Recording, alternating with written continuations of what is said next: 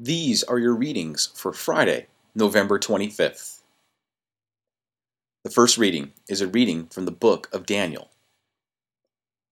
In a vision, I, Daniel, saw during the night the four winds of heaven stirred up the great sea, from which emerged four immense beasts, each different from the other.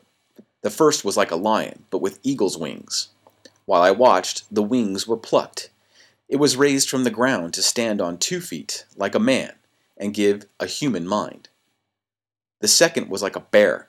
It was raised up on one side, and among the teeth in its mouth were three tusks. It was given the order, Up, devour much flesh. After this, I looked and saw another beast, like a leopard. On its back were four wings, like those of a bird, and it had four heads. To this beast dominion was given. After this, in the visions of the night, I saw the fourth beast, different from all the others, terrifying, horrible, and of extraordinary strength. It had great iron teeth with which it devoured and crushed, and what was left it trampled with its feet. I was considering the ten horns it had, when suddenly another, a little horn, sprang out of their midst and three of the previous horns were torn away to make room for it. This horn had eyes like a man, and a mouth that spoke arrogantly. As I watched, thrones were set up, and the Ancient One took his throne. His clothing was snow bright, and the hair on his head as white as wool. His throne was flames of fire, with wheels of burning fire. A surging stream of fire flowed out from where he sat Thousands upon thousands were ministering to him, and myriads upon myriads attended him. The court was convened, and the books were opened. I watched, then, from the first of the arrogant words which the horn spoke, until the beast was slain, and its body thrown into the fire to be burnt up.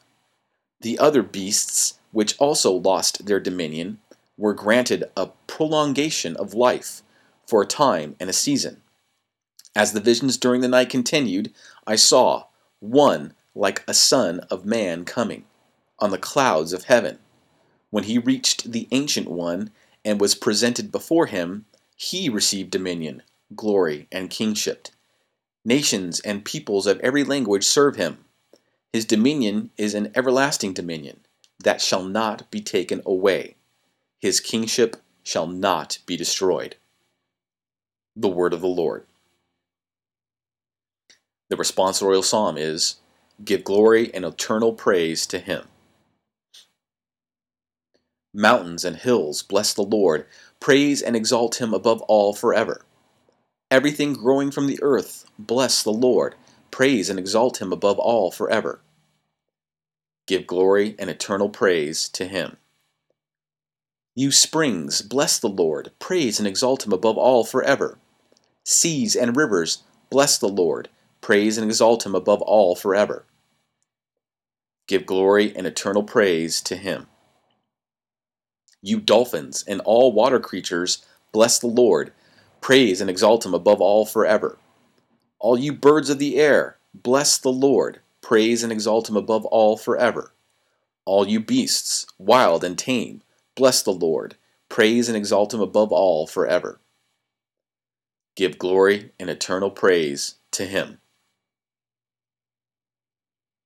This is the gospel according to Luke. Jesus told his disciples a parable. Consider the fig tree and all the other trees. When their buds burst open, you see for yourselves and know that summer is now near. In the same way, when you see these things happening, know that the kingdom of God is near. Amen. I say to you, this generation will not pass away until all these things have taken place. Heaven and earth will pass away but my words will not pass away. The Gospel of the Lord. These have been your daily readings. May God bless you and keep you in his tender mercies. Amen.